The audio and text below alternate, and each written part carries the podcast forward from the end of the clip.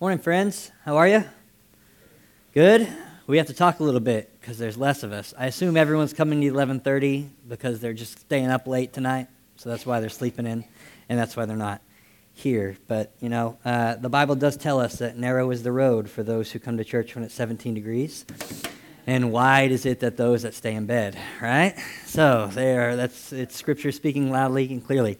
It is normally a lowly, uh, low attended Sunday, New Year's Eve, and uh, I did ask for it. This isn't like Tim taking the pastor holidays. You know what I mean? Like some pastors take some holidays off, like Memorial Day, July 4th weekend, Labor Day. They're the ones that, you know, we always have the youth pastor speaking that day. and it's because the pastor's like, no one's going to be here anyways. But I did. I asked him. I, I, like, I like this day and it is uh, i've asked for, i rarely ask for things from, from him so uh, i'm third kid and that's probably why even if i ask for things i didn't get them so uh, i rarely ask for things so when i do people are like okay caleb i'll let you do that that's why if i say to my wife hey let's go get this she's like okay you never say that i think that's why she married me um, so uh, i did ask for it. i like it because i feel like it's new year's eve we're already thinking about next year anyways right like, eh, I don't think many people wake up, and no offense, I'm part of this group. Uh, not many people wake up on a Sunday thinking about Ephesians chapter 2. And it's like, I wonder, is they going to say anything about Ephesians 2 today? It's like, guess what? We are. Um, that's not the case. But uh, this one Sunday a year, either the last Sunday of the year or the first one, everyone's already kind of thinking about the same thing, right? We're thinking about what? Next year, right? We're thinking about what's going on next year. We, uh, and I love this time. We call them our New Year's resolutions, right? Everyone's thinking about the things they want to do next year. Like, I want to save money next year. I would love to have a little bit of money at the end of the month that I didn't spend. That would be an incredible thing. I would just like, I could buy shoelaces if I need them because I have the money. That would be wonderful. Some people are wanting to uh, lose weight, right? I worked at a gym all through high school and college. You can tell by the way I'm built. Um, uh, I worked at a gym, and we were never as busy as we were from January 1st to spring break. We were packed every year, swarmed. And then, you know, people had to take off because of spring break. They were traveling, and they just never came back. Um, so people are out here, they're thinking about 2018, you know, I'm going to lose weight this year. I'm going to get healthy. Yeah, do it. Right? Some people, you want to read more? Any of you out there, like, next year I want to read more? I'm always begin that way, and then by like March, I'm like, I'll just watch movies with the subtitles, and now it's good for me. I'm good. That's me reading, and I'm way entertained people are, I hear things like, I want to be present this year. Like, I, I want to be able to put my phone down and be present. I want to love bigger. I want to let things go. I don't want to sweat the small stuff in 2018. And I feel like everything I've heard and all of social media is like, 2017 was the worst. I'm just so ready to leave it behind and I'm ready for 2018. 2018. That's what we're ready for. Forget. And I'm like, didn't I just see that on Twitter last year? Where 2016 was the worst. I just can't wait to leave it behind. Like, did you see who we elected? Did you see who uh, we actually like? I just ready to leave everything behind. I went to. I'm like, yeah, come on. So here's what we're gonna do. We're gonna reflect on 2017, and I want you to pick two good things that happened to you, because every year has has lows, yes, but it does have highs. So here's what I want you to do. I want you to think of two good things that happened to you this year and I want you to turn to somebody and tell them you exchange at least one of them. One thing that from 2017 happened, you're like, I am happy that this happened. It was a good thing. And if you don't want to talk to anyone, if you want to be that guy, uh, you know, you can write it down on the little thing in front of you. That's okay. But everyone has to participate. You have 30 seconds. Ready? This is not a stopwatch. Go. Go. Permission to talk in church.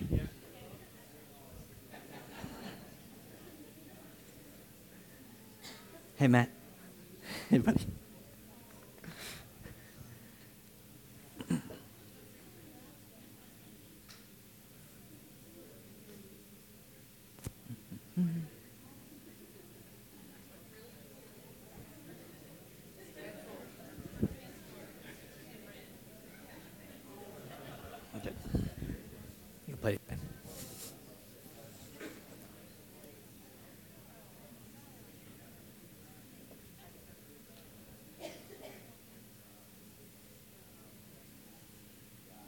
got 10 more seconds. 10 more seconds. This is so fun. Look at us talking. I love it.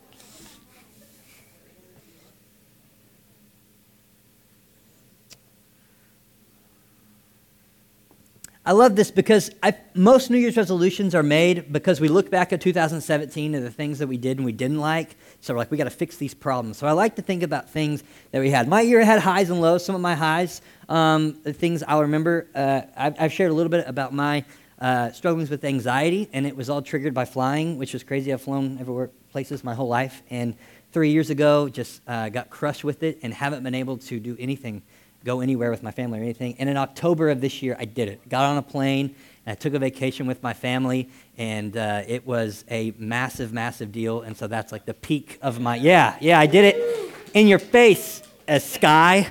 Um, I don't know, but it was awesome. Uh, it was great.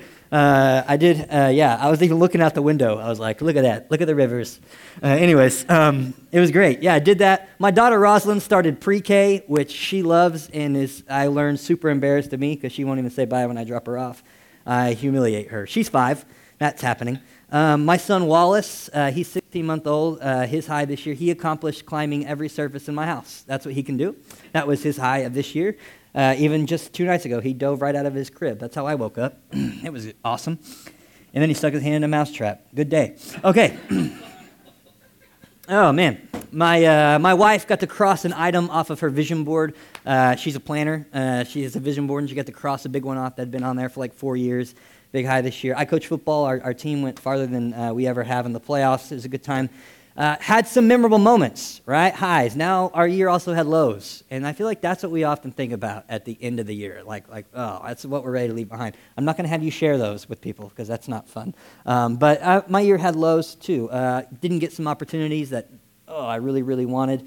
Um, right after traveling uh, with my wife, I came back and I felt like I've, I've beaten my anxiety, and it was awesome. And then three weeks later, um, I got slammed really, really bad. Had a couple really, really bad days. Couldn't couldn't get up, couldn't get around, and it, it crushed me. And so I had this like realization, like, okay, small victories, small steps, day at a time, um, and then able to move on for that. Um, my wife and I, we, we talk a lot about uh, failure in our house. We, she's like, we, we learn from failure. Failure makes us better. We grow from it. Failure is a good thing. And so I was talking to her this week, and I was like, I feel like I got a lot of lows. I can list them because I can find out where we failed. And she's like, yeah, but isn't that exciting to figure out what we can do better? And I was like, for you. Um, uh, lows. But that's, that's what our year does, right? It has highs and lows, and then and then sometimes our year has uh, lowest of lows. And um, just uh, two weeks ago, three days before Christmas, uh, I had to be a pallbearer um, because uh, two boys that I coach were sitting at a stop sign and were hit by a drunk driver, and they were killed. Um, and and I was reminded about how our decisions that we make can wreck families and communities and my heart has ached unlike it has um, maybe before a couple of other times in my whole life. And so 2017's had incredible highs, um, normal lows, and uh, lowest of lows for me as I had to bury um, two wonderful young boys um, who should be here today. Um, but that's what this time of year does to us. It makes us think back. And it makes us, for moments like that low, makes us want to leave it behind right? And, and those highs moments, those highest of highs, it makes them want to remember those and write them down and be like, remember 2017? That's the year I got back on a plane. And it was awesome. And I can do anything now. Anything, anything, anything. That's what the year does. It makes us think back and reflect and do these things. And so I can't tell you for certain what your 2018 will look like. But I do know a few things about it, okay? Your 2018 will be a fun year. It will be an exhausting year. It will be busy. It'll have seasons of sickness and seasons of health. It will be an expensive year. It will be a scary, exhilarating year. That's what I know about your 2018. So to sit here and to plan all these things, it, it, it's kind of hard. I don't know everything for sure, but I actually can tell you how you'll spend most of your year. The statistics on that actually exist. Do you want to know them? I hope you do, because that's what's next in my notes. Um, in 2018, the average American will spend 2,444 hours at work. That equates, okay, there's 365 24 hour days, in case you've never been to school. Um, 365 24 hour days. So we will spend over 101 of those days at work. So full 24 hours, 101 days, you'll be working. Okay? So we're, we're down to, you know, 265. Okay, we will spend, the average American, 2,482 hours asleep. Now, the average American gets 6.8 hours of sleep a night, which isn't enough. Now, some of you out there are like, uh, that equates to 2,400, uh, 103 days you will just be asleep. Now, some of you out there will be like, I'm only going to be asleep 91 of those days. To you, I would say, stop doing that. Um, but some of you are like, only 6.8 hours? I'm a nine hour a night guy. Like, I haven't seen 11 p.m. in a long time, friends, and I love it. So, um, so some, you will spend over 103 days asleep. So we're up to over 200 of your 365 days at work or asleep. How does that make you feel? You're running out of time for 2018. This is the good one.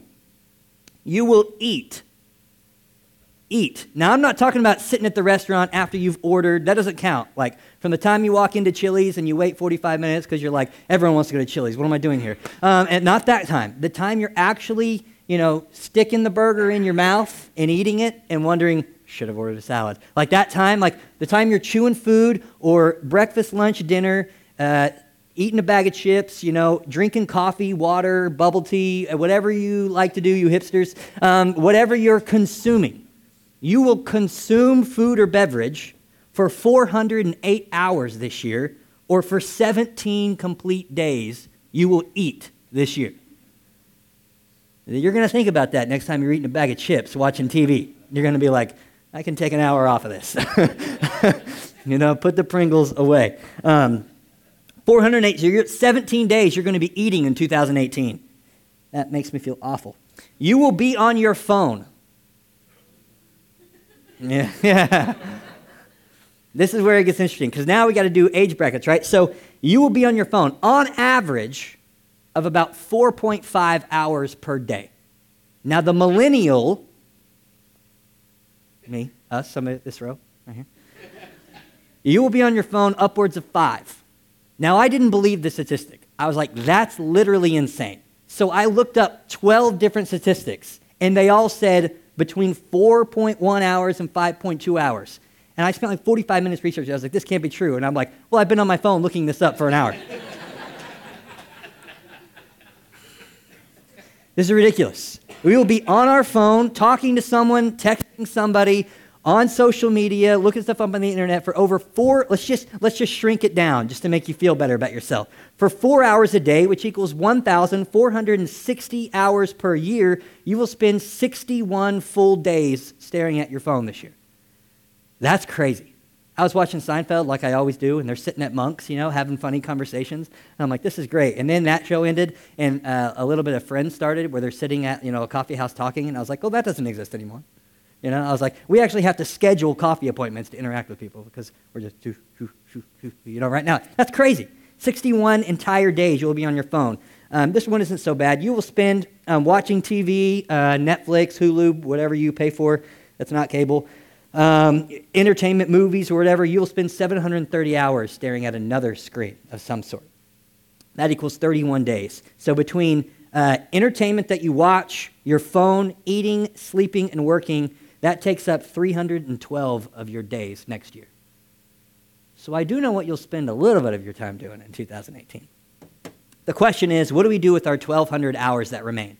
We have 53 days worth of time that are left that aren't already committed to the things that we are probably going to do.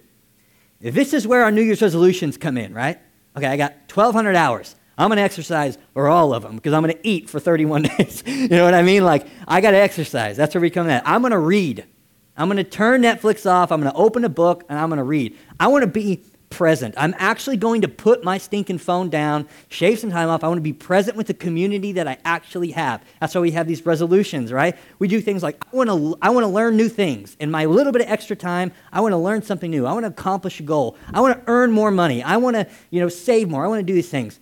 All of these things are good things. My wife and I are kind of crazy about pushing and growing. Like it's it dominates the conversation in our house. It dominates the conversation with our 5-year-old. How are we growing? How are we how can we push ourselves to do more bigger? We want to have stratospheric success in our business so that we can have stratospheric impact for the kingdom. People will listen to people if you're doing pushing harder. It's all we talk about. It consumes us. So this is not a message to, that's good and ready to tell you all of your resolutions are bad. Just love God. That's not what's coming. Okay? I just want to prep you. That's what we hear a lot on these days. Like, just love God with the other 53 days. Like, I understand things are going to happen. Most of your year is booked right now. I get that. All of the things you want to do read, exercise, eat healthier, save money, grow your business, earn more money all those things are good, good things. And I want you to do all of them. I'm a coach. That's kind of what I, I want you to crush it this year. I just want you to remember one thing. We're going to go real simple today. Matthew 6, verse 33. Put that back with, will you? But first, seek first his kingdom and his righteousness. And then what? What things? All. All of these things will be given to you as well. That verse doesn't say seek only. So you haven't failed if you want to accomplish other things this year. It just says seek first. If you have a Bible, you can open it up to Genesis chapter 39. You can flip over there or use your phone if you want to add to your list. You've still got some time in 2017. It's a story about a man named Joseph. I love this guy. I love this character, Joseph, in the Bible. You want to talk, look, your 2018 is going to have highs, lows, and a lot of busyness, right? And I'm sitting here to tell you to seek first the kingdom of God. Here's the story of Joseph a man who had highs, lows, and a lot of busyness. He needed a lot of things. Joseph was born to a man named Jacob, and he was uh, Jacob's favorite son, which is never a good thing when you have a favorite son, but this is where we are. In fact, he's such his favorite, he gives him a big coat, and it's got a lot of colors on it, right? It's a really bright coat. And his other brothers get really mad that Jacob gave Joseph this coat. And they're like, Where, Where's our coat? And, and, he's like, Well, check this out, guys. And then Joseph, being the younger brother and not very smart one, he's like, Not only do I have this cool coat, guys, but I had this crazy dream where all of you guys were bowing down to me. Isn't that wild? And they're like, Yeah. And then everyone's like, We're going to kill that kid. you know what I mean? Joseph leaves, and at one point, Jacob sends Joseph off to check on his brothers because they were taking care of some sheep, as you did in the Bible, seems like. And um, he goes to check on them, and they've just had enough. They're like, when Joseph gets here, we're, we're going to kill him. I'm so tired of everything dad says being about Joseph and him showing, if he's wearing that coat, I swear if he wears that coat here, we're literally going to kill him. You know, it's like a letter jacket before they were them. Letter jacket from dad, which isn't cool, by the way. So he shows up, and there he is in his bright colored coat, and they're like, that's it, they have it. They plan to literally kill him. And they grab him and they rip his jacket off. They're like, You can't have this coat, which is such a petty thing to do. Um, and they throw him in this pit, and they're like, There he will be eaten alive by animals, or he'll starve to death. And then one of the brothers is like, As he's down in the pit, they're walking away, high five, and they're like, Ooh, are we really going to kill him? Like, that's a big deal for a coat. That's a big, that's a lot of jealousy. And they're like, We can't actually kill him. No. And they see some traders coming along, which, of course, and they get Joseph out and they actually sell him to these traders for a few few dollars. And uh, Joseph is gone. And he goes along his way. And he, they take his jacket, they put some animal's blood on it, and they give it back to Jacob. And Jacob weeps for days for his son Joseph, he thinks, has been killed by an animal. Joseph arrives in Egypt, and he's sold to a man named Potiphar. Okay, these are some crazy names. But Potiphar is the captain of the palace guard to Pharaoh. Okay, this is where the story picks up. Let's go to Genesis 39, verse 2. 39, verse 2. Turn back a page. It says, The Lord was with Joseph, and he prospered, and he lived in the house of his Egyptian master. When his master saw that the Lord was with him, and the Lord gave him success in everything he did, Joseph found favor in the eyes of in his eyes and became his attendant. So he's moving up. Potiphar put him in charge of his household, and he entrusted to his care everything he owned. From the time he put it, him in charge of his household and all that he owned, the Lord blessed the household of the Egyptian because of Joseph. The blessing of the Lord was on everything Potiphar had, both in the house and in the fields. So he left in Joseph's care everything he had with Joseph in charge. He did not concern himself with anything except the food that he ate. Here's Joseph, right? Going, riding high, getting the coat. It's a good part of the year. Boom, throwing down. He finds himself in a pit sold into slavery, and what's the first thing he does? He seeks the Lord, and it says the Lord was near to Joseph. Now, the Lord doesn't draw near unless we, what? Seek him out.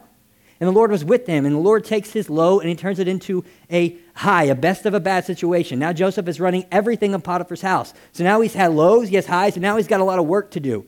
Joseph's work gets busy. He's in charge of everything that Potiphar owns, has in the field, out in the field, in the house, outside of the house, and he's got a lot of stuff. He's the right hand man of Pharaoh. Joseph's got a busy, lots of responsibilities. And the one thing that remains constant through the highs and the lows and the busyness of Joseph's life is that he continues to seek the Lord. And the Lord blesses him and is with him because he seeks him first. Seek, it's almost like something, there should be a verse that says, Seek me first, and then all these things will be given to you. He seeks him first. Now, success that might not look like our idea of success, and probably not what Joseph wanted, but it was the Lord's will for him. Now, Joseph had a problem. He was a good looking dude, which sometimes is no good. Trust me.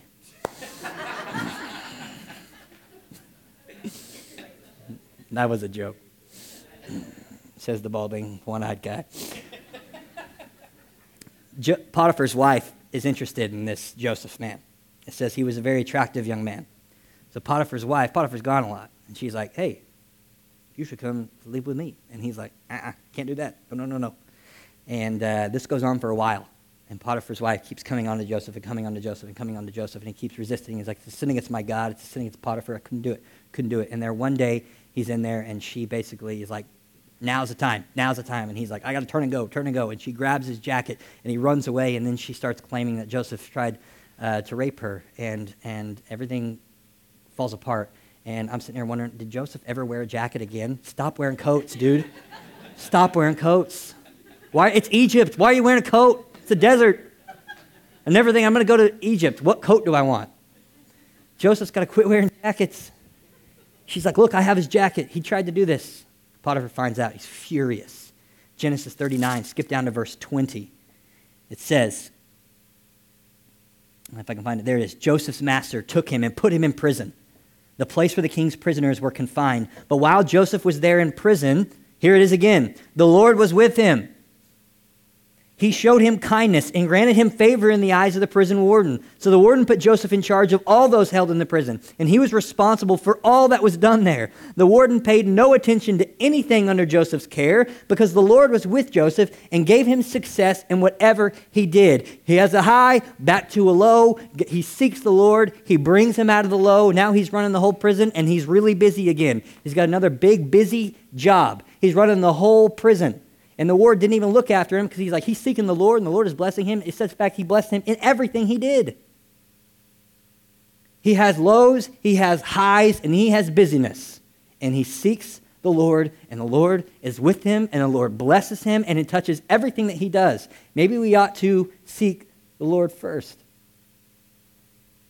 He's in jail, and these two people come in jail, and they have these crazy dreams. And they ask Joseph, Joseph's like, I actually know what those dreams mean. I can tell you about them.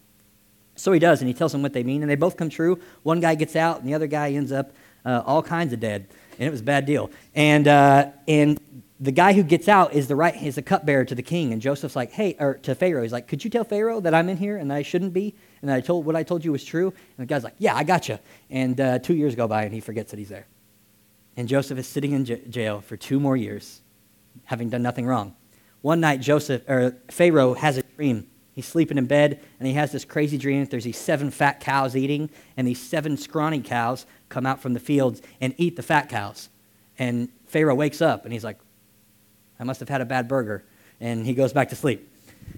He goes back to sleep. He's like, that was crazy. Then he has a dream that there's these seven healthy stalks of grain, and they're all thriving. And then these seven withered stalks of grain that have been destroyed by the wind, and all these storms come through, and they consume the healthy stalks.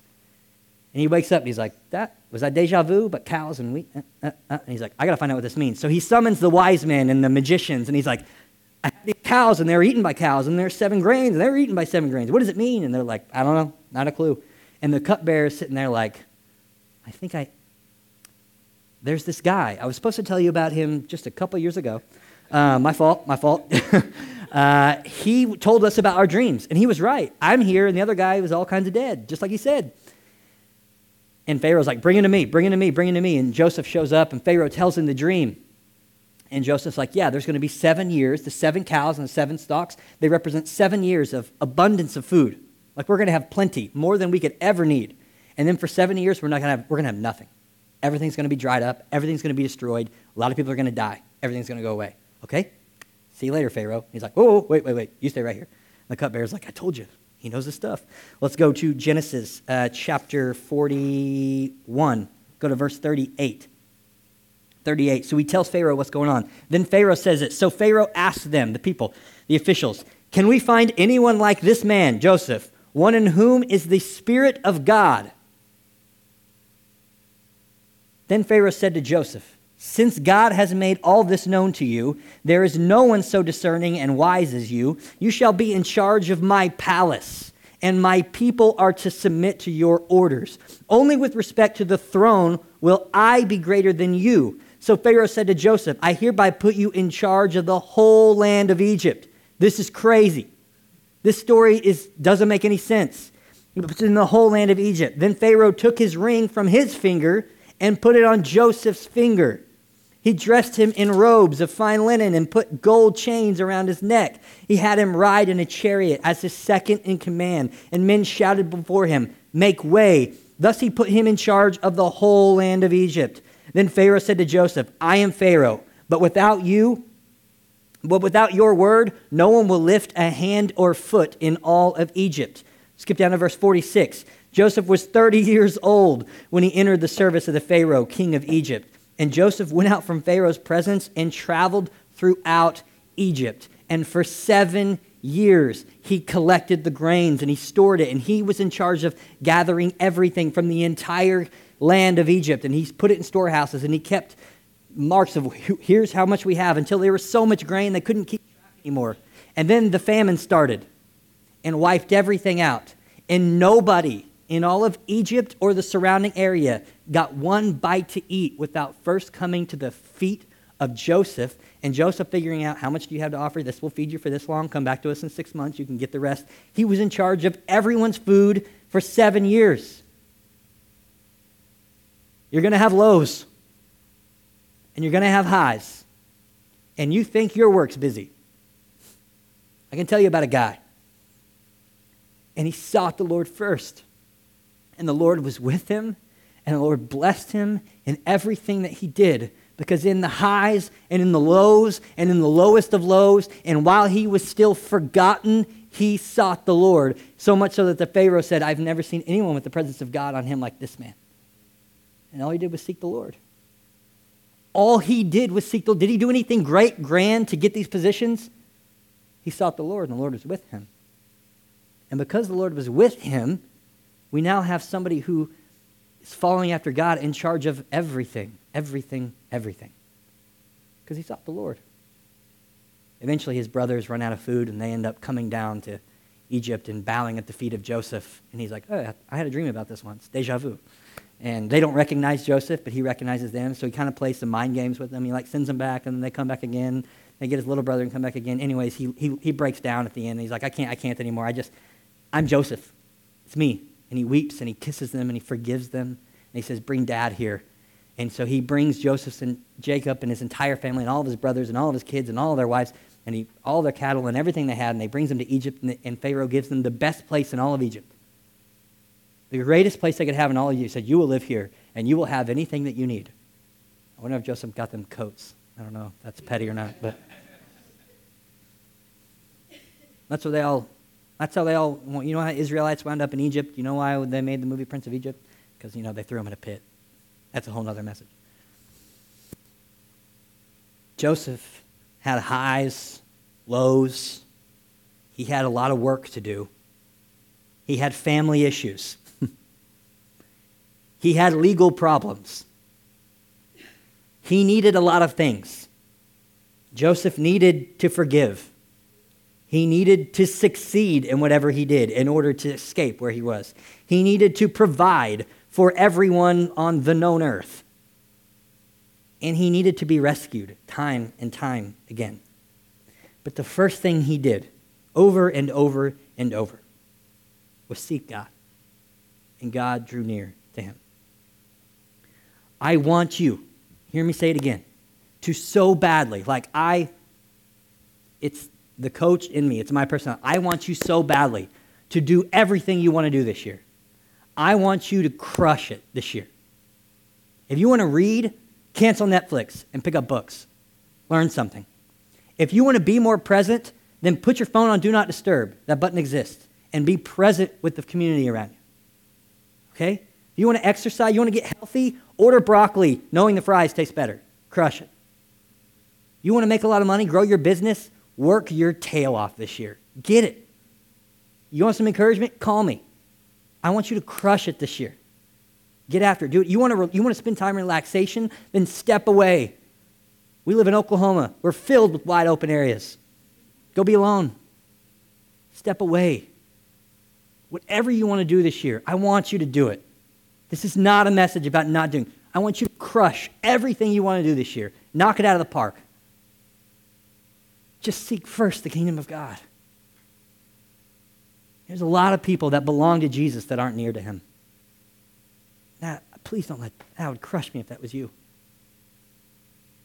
That kills me when that's me, and that's often. Seek first the kingdom of God. So, how can I do that? How, how can I make this very practical? I don't know, but I wonder what our 2018 would look like if we did that. If you wanted to accomplish everything you wanted to and you got after it, but what if in the midst of all that you sought God first? What if you gave God your first 15 minutes? Let's just get super practical. What if you set your alarm for 15 minutes earlier? Let's say you didn't even have to get out of bed. We know we're going to be on our phone for 61 days, anyways. What if you opened your app and you gave God 15 minutes? It takes on average three minutes to read a chapter of the Bible. There's a plan on an app that's created for you that if you give 15 minutes, you can read the entire Bible in a year. 15 minutes a day, the whole book. Now, have you ever had moments when you're spending time in Scripture or somebody's reading Scripture and God speaks to you and you're like, wow, what do you think your year would look like if you hid the whole Word of God in your heart in a year? What do you think He would reveal to you if the whole book hit your brain and your heart and was on your lips? What in the world kind of impact do you think you could have in your home, your community, in your business, in your life if you had the whole book done. And that takes 15 minutes a day. Don't say you don't got the time. I know you got 53 days left. What kind of impact could that happen? The whole book in 15 minutes a day. Okay, well, by miss a day, sometimes that's too hard. Okay. Uh, there's a man named Billy Graham who is arguably one of the greatest people ever walked this earth. Heaven will stop when he goes home. He is uh, modern day Paul. And he was reaching people at thousands upon thousands upon thousands. And the man was burdened because he goes, What are we doing for them when they leave these services where they give their hearts to the Lord? And so they came up with this idea of seven minutes. If you just give God seven, if 15 minutes is too, or thinking, I'm going to read the whole Bible in a year, I, I will never do that. I'm not disciplined. What if you gave God seven minutes? You read one chapter, takes three minutes of the seven, and four minutes to reflect and pray. Billy Graham, who knows something about something, said if you give God seven minutes a day, three to read a chapter of the Bible, four to reflect and pray, he said that will change a man and a woman and an entire nation if they just gave God seven minutes with one chapter and one prayer for seven minutes. What do you think this church could look like if we just sought God first with our first seven minutes? What do you think that could happen? I think a lot. I think we might do that thing that we talk about all the time. We might see this uh, city flipped upside down for the name of Jesus. That's what we might see. If you could read the whole Bible in 15 minutes, goodness gracious, what could God do if you gave him 30? what could he do? What if before your kids went to school, you said a prayer with them? Or if you don't have time for that, as they walked in, you said a prayer for them? What before you went to bed at night, you gave God your tomorrow? and thanked Him for today, what could happen? I want you to do everything you want to do. I want you to knock this year out of the park. It doesn't say seek only the kingdom. You can do everything else you want to do. But, friends, I believe that if we are a church that seeks Him first, I believe we could see God do things the Bible tells us we wouldn't believe it even if He told us. Amen? Let's seek Him first. Lord Jesus, we give you this day we give you this morning. And we give you this year. Father, it doesn't have, we don't have to make this too complicated, too crazy. Lord, I just, I pray for our 15 minutes. God, what if we had the whole word hit our brain and hit our heart? What could you do in our lives? What if we gave you seven? What could you do in us and through us? God, I believe you could do just as your word says. You could do more than we could ever imagine, guess, or request. God, you would do things so great in the city, we wouldn't believe it even if you told us. So I pray for this church, this community. I pray for our next year that we're going to have highs, yes. We're going to have lows, and we're going to be busy. But in the midst of all of it, may we give you our first. because you deserve our first. May we continually seek you, your name, and your face. And may your kingdom be advanced by what you do in and through us this year. That's our prayer, King Jesus. May we leave this room a little bit differently than the way we walked in. It's in your name we pray.